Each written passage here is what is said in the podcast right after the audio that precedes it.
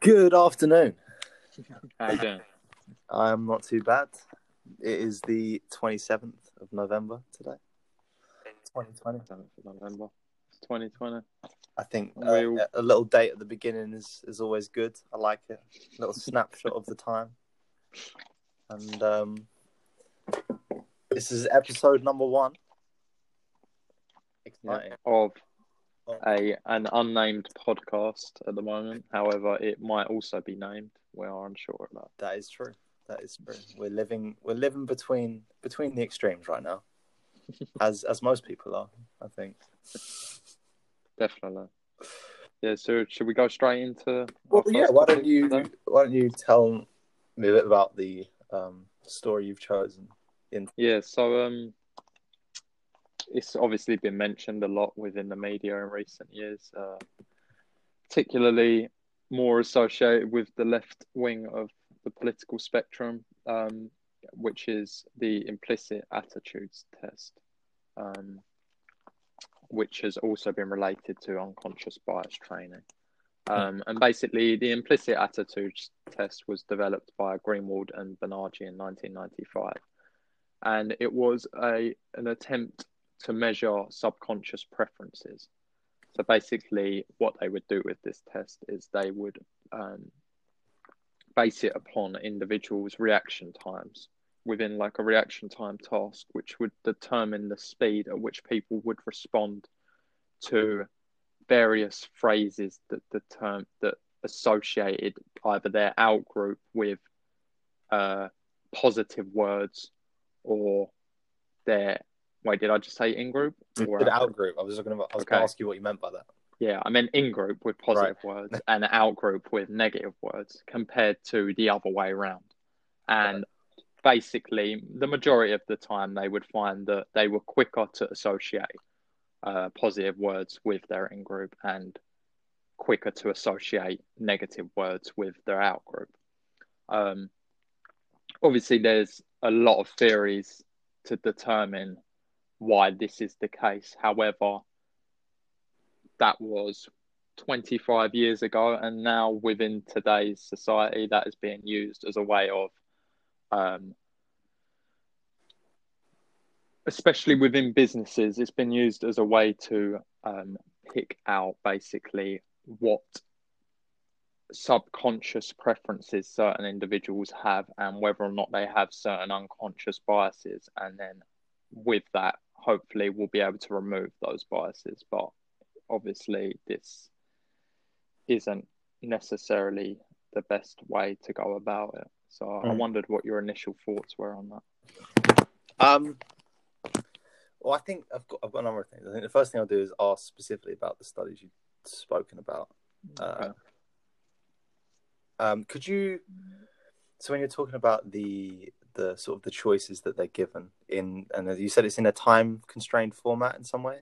yeah it's like a reaction time task so you'd be sat at a computer Right. and you might so you'll have something like um uh so say if you're a white american you'll have white american come up and uh like a word like happy or something like that Right. and uh i think yeah you have to no it'll be like happy i think they'll have happy one side and sad the other and they'll have to pick the word that they associate with that um Right. and yeah it's just a matter of how quickly they react to it and they it found they found that those that people would be quicker to associate um positive things with their in group and quicker Right. to associate negative things with their out group so whether that What- african americans or Yeah. Yeah. What What is meant by in and out group in this context? Yeah, so in group, basically group a group that you belong to. Um, I think within the study itself, things like that were used. So, say if it was a white individual, it would a white American individual, it would come up with white Americans or just whites or or probably not Americans because if they were doing it, uh, I guess Americans would be an in group for all of them. Um, so it was specified a bit, and then they might have black uh, or African American individuals um, who obviously for them their in group would be African Americans and their out group would be white Americans. Um, I'm not actually too sure on the uh, the exact examples that they use within the task, but um, yeah, a lot of what I've looked into has been more surrounding the implications of that test uh, or measure that was developed back then and kind of how it's being used today to um, for ideological purposes, basically, which I think is a problem. Yeah. Um, because from that, many have now, many companies have obviously seen that and on paper read it as okay everyone has certain biases that need to be removed from them you know whether that's uh, race biases gender biases whatever. That's obviously not ideal in the workplace. Um, so they then came up with something called unconscious bias training. I don't exactly know how the training works again. Mm. um, but to remove these biases however there's been very, very little evidence to suggest that any of that has actually worked, which is kind of, from a psychological perspective, that I'd take to me quite obvious that there wouldn't be. Um, however, yeah, if anything, it's actually been found that it's it's only made matters worse because if you're an individual and you're at work and someone's come up to you and said, "Okay, uh, here was a test you did last week. It turns out that you're unconsciously racist. Uh, we've got, do you want to do this training or whatever, or you do need to do this training? Obviously, they're not going to be happy in the slightest to be told that. Um, and if anything, it's actually then made matters worse in terms of the biases that they have. So, yeah. Okay. But I think. yeah, I don't know if you want to speak on that yeah, first. pause there because I think there's some very interesting things in what you've said that we should uh, sort of tease out a little bit.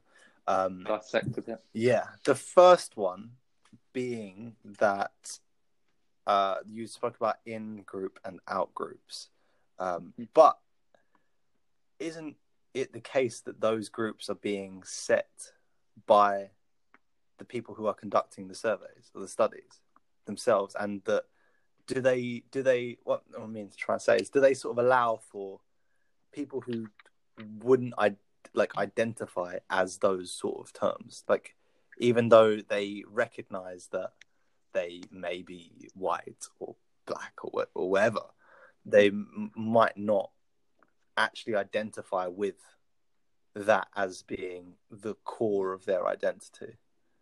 Yeah, no, I fully, I fully agree with that, and that would definitely understate the internal validity of the the measure itself. Um, I'm not exactly Why- too why sure what they did to, uh, well, because obviously validity is a way of intending to make like it, it validity basically means that you're um valid yeah yeah. So if if something is high in validity then it means that the measure you're using if it's higher in validity then it is measuring what you're actually intending to measure. So oh, Well, if like I, I don't mean to pause you again here but isn't no go on. there is the distinction between internal and external validity?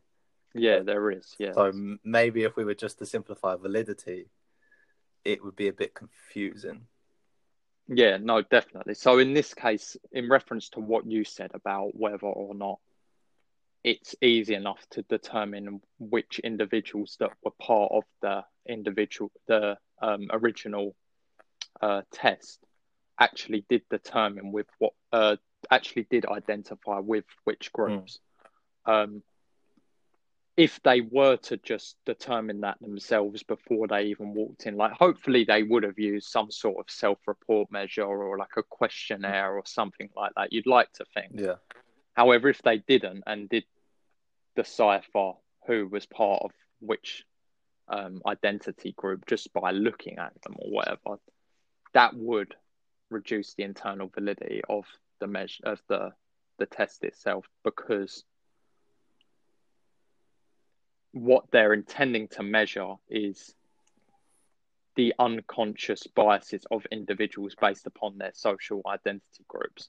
However, if the identity groups they've got wrong about those individuals, they they've got wrong about those individuals, then they're obviously not going to be measuring that. So that that is an example of um, reducing the internal validity. Mm. Um, external validity in this case, I guess, would be then applying those measures to the outside world, which is what has then been done in regards to then developing something like unconscious bias training.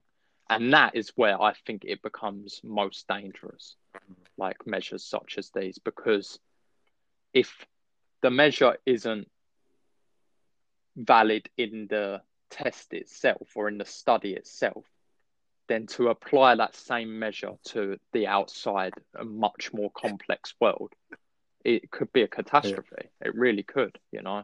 And I think it slowly is becoming that. Yeah, there's um, definitely instances of where um, people have lost their jobs from refusing to yeah. involve themselves in, in a company that's undergoing a program like that. Definitely, and it, it if if a, if they if you do work for a company that is undergoing a program like that and they do force that upon you, you know, it's a lose lose almost because the likelihood of you coming away without having some sort of unconscious bias or subconscious preferences is very slim. Mm. Um, but like you say, if you refuse, then you're probably going to lose your job. Which kind of brings me on to um, the part of this that interests me the most. Um, and it's kind of related to what I actually asked my social uh, psychology lecturer uh, the other day when he was actually talking about this. Um, so, um, a few studies that I've looked into recently um, uh, involving either face processing or uh, language learning in infants. Um, so, as infants, um, between the ages of six and 12 months, a study was conducted that found that um, infants of that age were able to distinguish between certain sounds of other languages, such as like Catalan, right. Hindi, Japanese, that we as adults now would not be able to distinguish and the same way a Japanese adult wouldn't be able to distinguish uh, certain sounds in our language. So, for example, l and r, so like lake and rake, um, obviously are different words to us, but to a Japanese individual, that they, they would sound exact same. That would they would be the exact same word basically because there's no difference in the sound of l and r. Mm.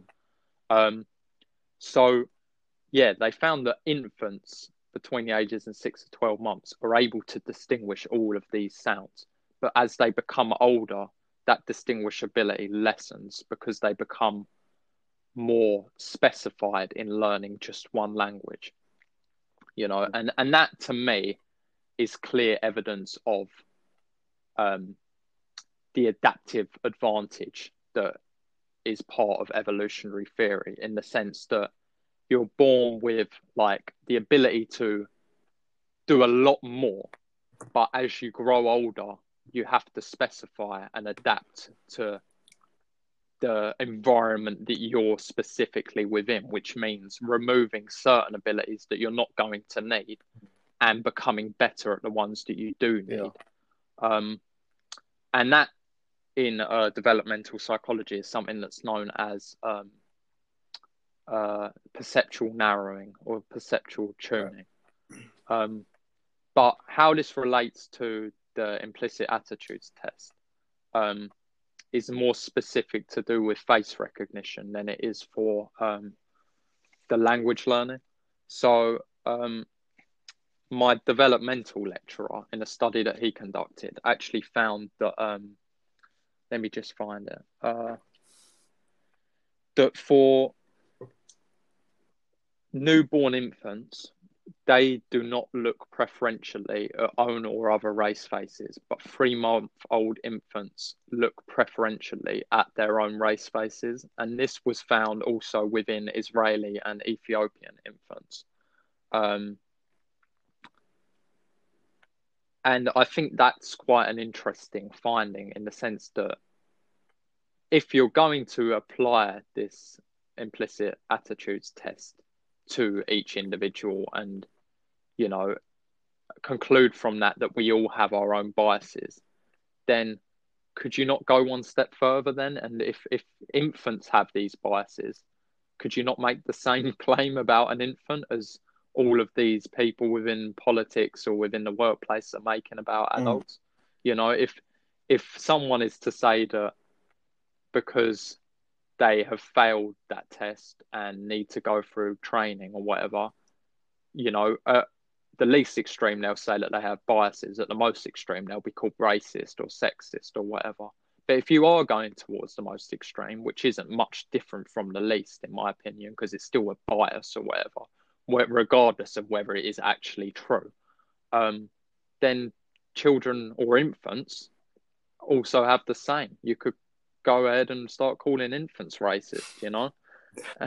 and to me, that would just be a crazy conclusion. Yeah, I think like there's so there's some again great great stuff to untease that.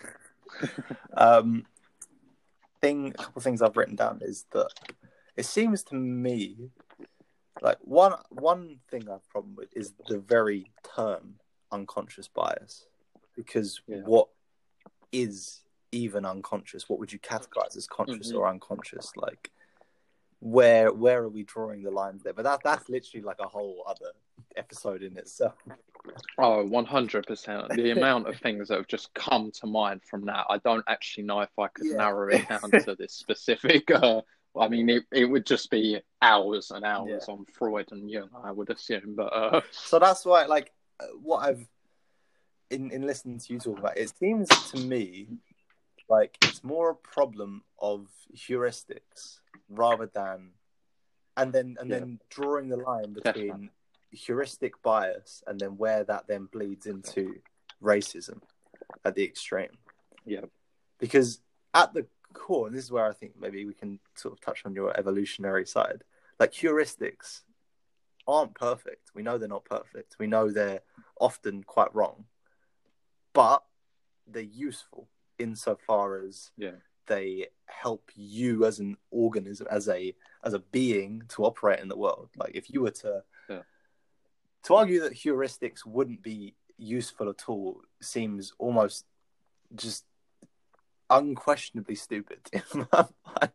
Yeah. Because just for the viewers at home or the listeners, should I Yeah. say, uh, uh, for those that don't understand what heuristics are, didn't know if you wanted to give a it's little like a little definition or something. yeah, it's it's sort of just imagine like a little shortcut Shortcuts. like yeah, a little shortcut in your I brain. So instead of it. you say, um, say for instance, you are getting, um, I'm going to use a very outdated analogy here because I don't really know many people who get this today. But if, if you're going for your newspaper in the morning that's been left outside your front door, like the decision of whether or not you're going to go outside in your slippers or not is almost like is a heuristic in itself because you're not going to think, oh, this the temperature is colder today or it's raining or something. You're just going to automatically jump to, well, I need to put my shoes on. I need to run outside real quick, or or I'm going to just leave that there for now, sort of thing.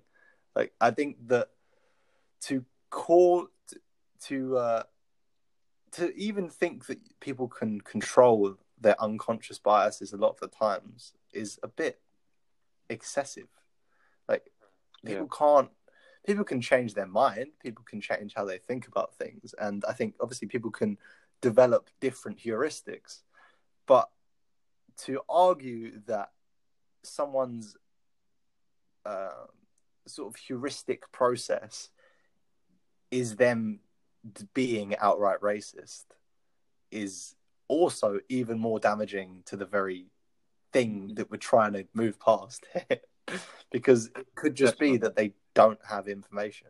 And like i know for myself i'm wrong a lot of the fucking time. And it's only after you get like one one like the, the ability for one su- such a small piece of information to change how you see something so entirely Yeah. it's like all it i know you, you know this ties into you know education and and people being given the right parenting and everything like that. So is why obviously it's so complex but i think that people shouldn't be punished for their heuristics unless Yeah. they're literally harming people Yeah, yeah, one hundred percent.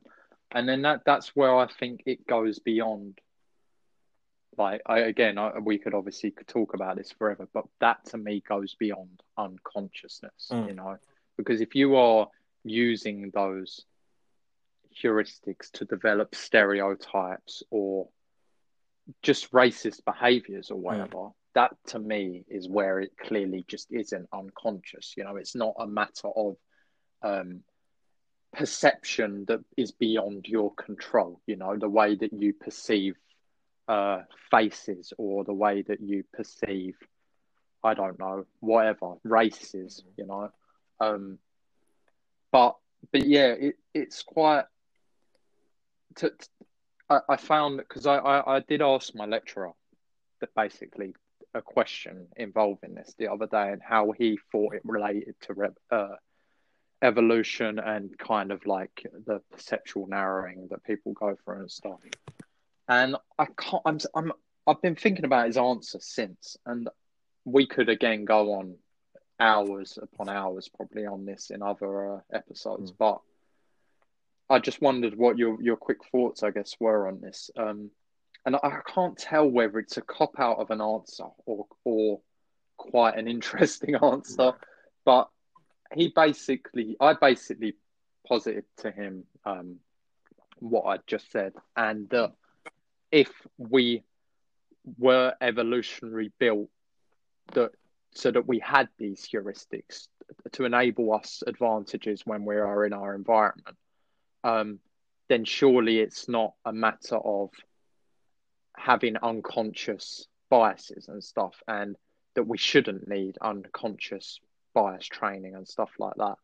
And he did agree with the unconscious bias training. He didn't feel that that was the way to go about it. Um, he felt that the way to go about it was to change uh, the organizational setup of institutions and stuff, which I don't know if I agree with. However, there was one example he gave, which I think, to me, off the top of my head, seems like quite a a good way of going about things in, in when relating to something like this, and that was uh the concept of um blind uh, CVs. Right. So, obviously, in this uh, context, um, having an unconscious bias would be say, if you get two CVs and they're practically identical, however, one is by someone called John Smith and one is by someone called. Um, I can't think of a name. yeah, I probably shouldn't have done that, but um, but yeah, um, Engita for the most part, yeah, for the yeah, exactly. Um, for the most part, they'd um, they'd find that individuals would be chosen more so if they were a part of the in group of the person that was choosing the individual. Um, and they obviously, uh, people within social psychology conclude that that is a clear example of unconscious bias. However, things like blind CVs, where you remove the name of the individual on the CV, have obviously done a lot to help Yeah. that. But he then made the point that just because we have a evolution, we have evolved um, to a point where we are now with certain things, certain mechanisms within us that have given us advantages within the past. He said that doesn't mean necessarily that that is something that we should just accept and not try to change. And I just wondered what it, what you thought about that because initially I think you know, for fuck's sake, we've evolved for 350 billion years. Like, no one could even possibly comprehend the extent of development in that time. You know, it, you couldn't come close. So, if we've evolved over that period of time, what we have today must be so integral to our behavior Mm.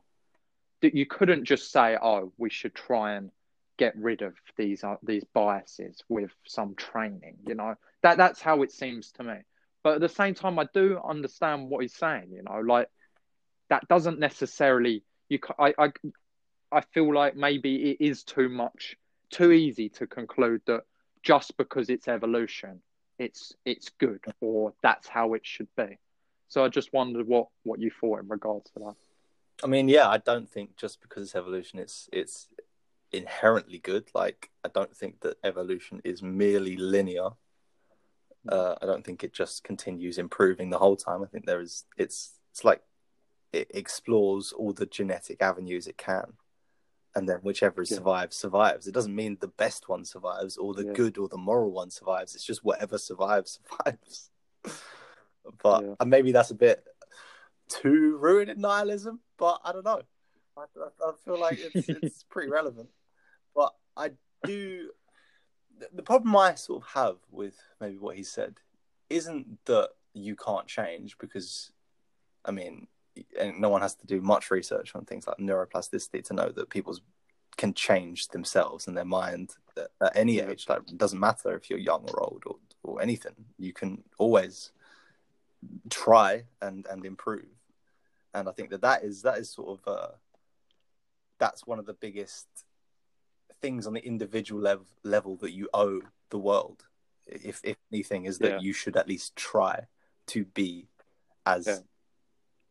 useful and as uh, loving and I don't want to say kind because obviously you want to be kind, but you don't want to be kind to a fault. Uh, Yeah. Well, that's where I distinguish kind. Yeah. nice. yeah, but Yeah. Because I don't think you should be But- nice, but I do think you should be kind. the problem I sort of have is that in his statement that you sort of gave, it's like the assumption is that if you're not thinking the way they do, then you are uh, less. Essentially, like that, that you're less Yeah. evolved than than he is in some way. Yeah. And I think that that is a bit dehumanizing in a way. Like just because you think One- that you're perhaps morally right in this issue, well, then to me, the fact that you're not finding a way to communicate that to those people who you see as not in your position is a bit like that to me shows that you're lacking some severely useful evolutionary skills. Like if Yeah. you really cared about the whole of humanity and the good of humanity, then why would you not accept perhaps your own um, whatever reasons that you're not trying to take those answers and put them where they need to go rather than Yeah. trying to tell people that they're wrong And- without even saying just sort of assuming that someone's wrong or less than or just because they don't they haven't come to the same conclusion as you yet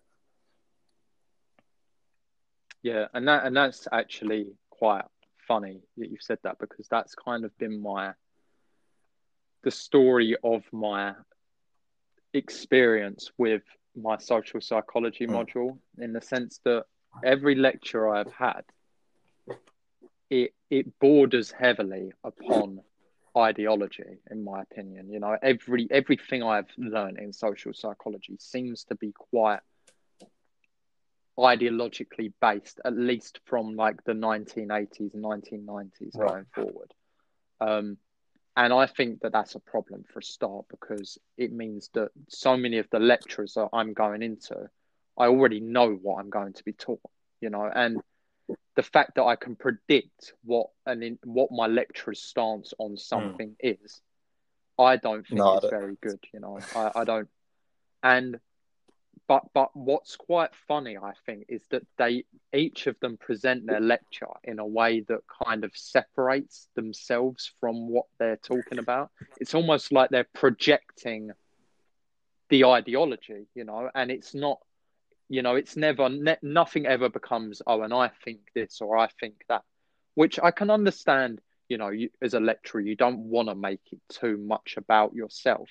But it's almost like they try to remove their own bias, quite ironically, their own biases from what they're teaching and just give an objective um, overview of what they're teaching, which to me becomes ideological. Mm.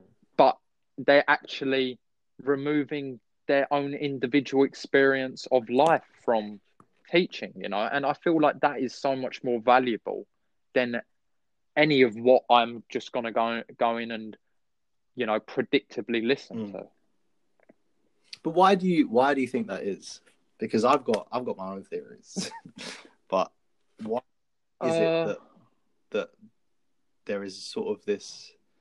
Um, I mean, I definitely can see. I don't think it's quite so bad in the politics department. I mean, you can sometimes you can definitely sort of guess around what you can expect from a, a certain lecturer, but I've I've been pleasantly surprised most of the time that they do seem to really engage with what they're talking about, and quite often maybe it is just because it's politics and it's sort of Yeah. I, don't, I mean, I don't know how I could separate the fact that I don't know how I could say that politics is personal, but psychology isn't. But uh, we'll skip over that.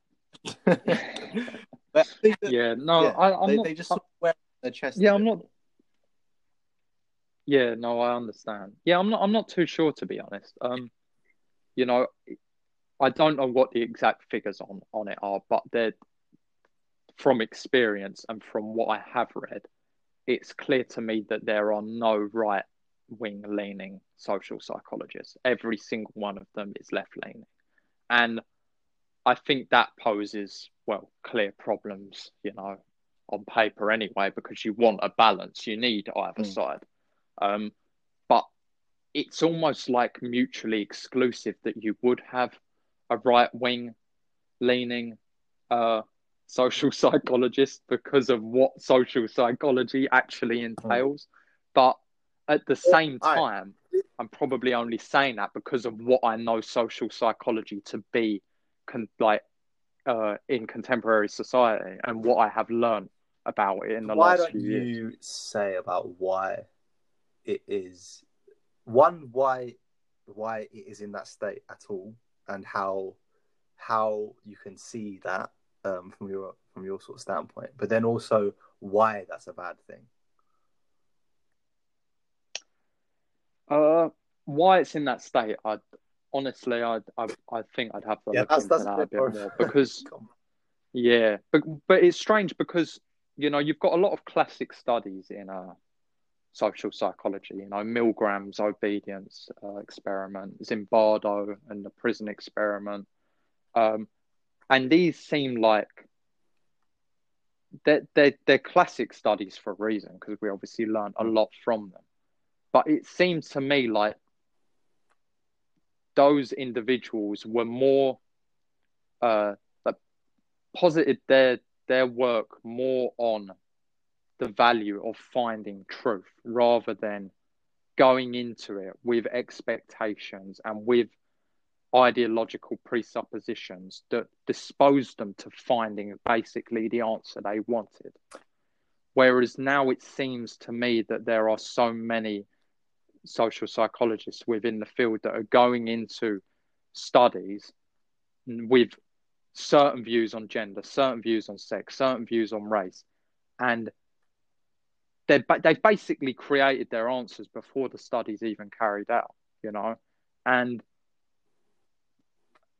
I don't know. It it, it seems to me, I guess, you know, I don't know. I'm not exactly too sure why why it's gone so far to the left because it's not that there's not parts of society that reflect the right side of the political spectrum but i guess in terms of things like gender sex race you do associate that much more with the left leaning side of politics. So yeah i'm not exactly too sure to be honest with you but it's something i would definitely look into a bit more.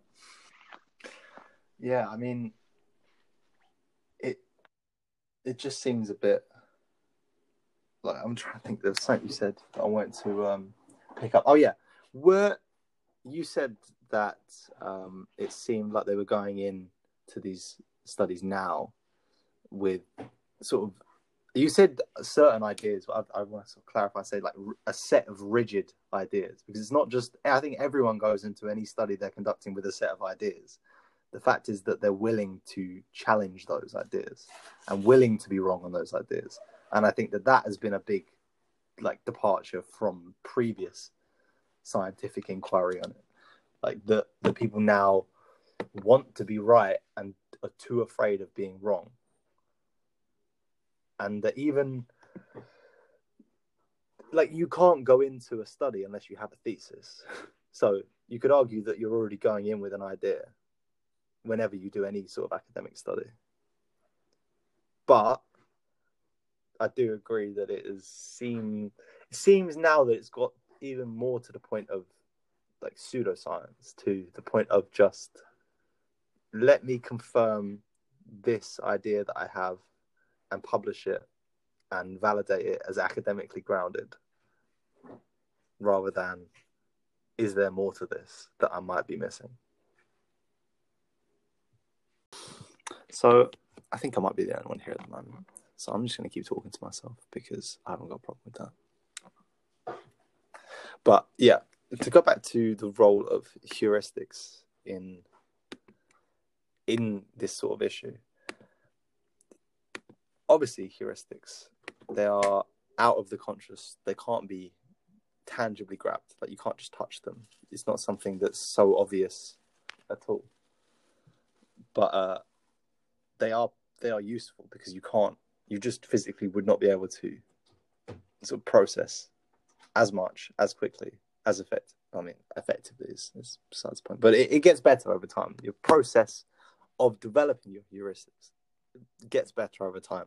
And my worry is that people are being forced to try and categorize themselves as either racist or as as overly biased when they just haven't had enough chance to develop their heuristics and i also don't think that the training that is there is actually effective at all at, at changing those heuristics or those biases within those people and in actual fact, quite often it, it just leads to the reverse with people getting angry that they're being called racist and they have no ill wishes towards anyone for any reason.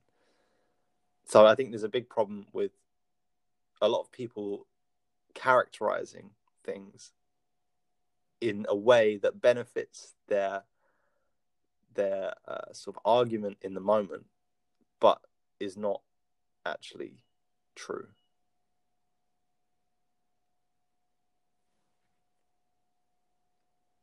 but yeah, um, it's it's it's obviously a very very complex issue, and we're barely even scratching the surface here. I know that we're barely even scratching the surface here, but it's it's something that I think needs to be discussed, and people need to be open to discussing going forwards. Like we can't, we don't have to always, you know, cite cite societies that have gone so bad as as you know, like the Soviet Union or something, to to emphasize how important it is to keep debate, keep discussion amongst all in in in question. I guess like we have to involve everyone because if you don't, if you marginalize the fringes, they will just get more fringe.